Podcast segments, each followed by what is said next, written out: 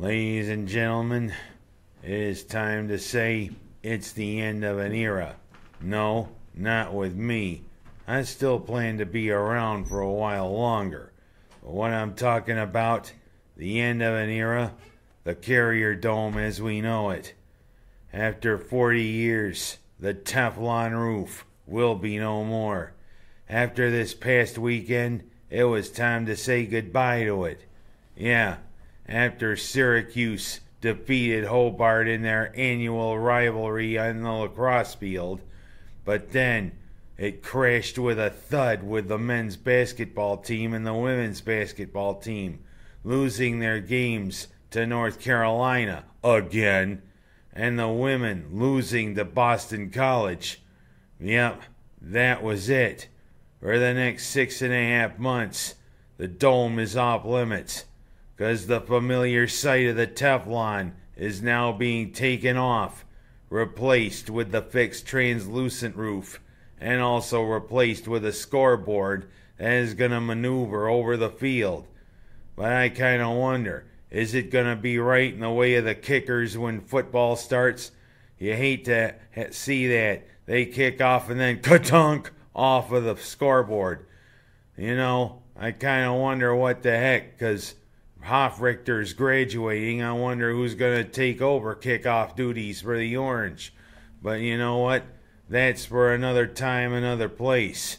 You know what? It's time to pay respect.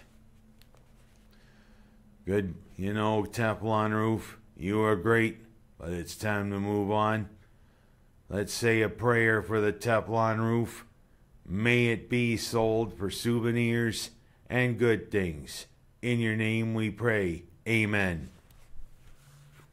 All right, back back to what I want to say. Well, you know, this is the last week for the Syracuse's men's basketball team for the regular season. Road games against Boston College and against Miami. One last little bit to maybe impress the NCAA before the ACC tournament. But I think it's going to take winning the ACC tournament for the Orange to make the NCAA tournament. I don't think it's going to happen. Yeah, we're probably going to have a first round bye. And I mean, we'll play Wednesday next week if that happens.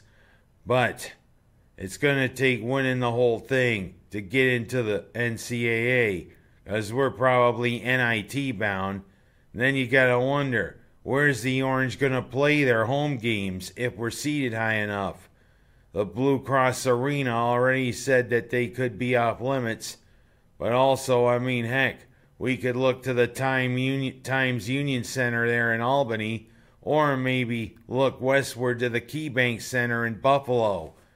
Who knows? They're kind of homes away from home for SU. We'll see. Gonna be an interesting last week of the regular season, but I digress. We're not NCAA bound, but I mean, we'll see. Now I want to go from talking to, about Syracuse to saying what the heck do they call this a combine for? Yeah, I mean, this was the annual meeting in Indianapolis to evaluate new talent going into the NFL draft, but they call it a combine. Why do they call it a combine? There's no farm tool there. There's no thing to go through the fields, remove the grain, you know. Yep, it's called a combine. I don't know. But you know, a lot of prospects definitely improved their way to go into the draft. Buffalo picks, I think, 22nd when the draft comes in late April. And everybody is saying, and I mean, even I know, they need to upgrade at wide receiver. And this is one of the deepest wide receiver corps that have come out of college in quite a long time. There's CeeDee Lamb, there's Jerry Jeudy, and there's others. But, you know, maybe we could get an edge rusher, because they do need an edge rusher. Heck, Shaq Lawson could be on his way to another team when free agency starts in two weeks. But it all he- depends on free agency, too. Brandon Beane's got $90 million to work with, a whole heck of a lot to work with, and those draft picks. And you know how shrewd he is about making deals. We'll see. But you know, why do they call it a combine? I'm looking around, there's no farm tool to reap everything. Oh well. Now I'm going to talk about something current. I mean, there's two big d- stories this week. Number one, Super Tuesday. Yes, it's the big day for the Democratic nomination. And you know what? It seems as though a lot of the younger generation is falling off. Pete Buttigieg has dropped out of the race. So has Klobuchar. They're two of the younger ones.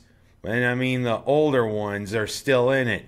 Hank, you still got Bernie Sanders, Joe Biden, Elizabeth Warren, and also Michael Bloomberg, who's starting to make his feelings known, the former mayor of New York City, who's trying to buy the nomination. But I digress. Yeah, I do wonder who gonna who is gonna be the Democratic nominee for president. I agree Bernie Sanders with the idea that hey, health care should be for all Americans, but we don't need socialist tactics. Heck, we saw what socialism did. It didn't work for Russia and all the countries of Eastern Europe. You gotta wonder what's gonna happen as it heads towards summer with the National Convention and then November with the election. Who will be the Democratic nominee? Of course, it's gonna be a 70 some year old person going against a 70 some year old person in Republican. Yeah, whoever takes on Donald Trump. You gotta wonder, hey, the old fogey stogies still what kinda like to run the country. When's the new blood gonna come in? I digress, but it'll be an interesting year. Now I'm going from that to this whole thing about the coronavirus. You know, it seems as though everybody's plotting a doomsday scenario. The coronavirus is coming! The coronavirus is coming! Ah! Let me tell you something. In ways I think each one of us have already had the coronavirus, albeit in a milder form. But you know, this whole thing, it's the end of the world as we know it. You know what? I feel fine. That's all I'm going to say about that. And last but not least, I'm going to say good luck to the Minders girls in your game against Penn Yan tonight. Yeah, it's the rubber match of a great series. We won, they won in our previous meetings. It's on neutral ground, Honeoye Falls Lima High School, but Penn Yan is the number one seed. Well, we showed something against those kids from Steuben County. Hey, those girls came up there and they were dirty. They needed to take a bath.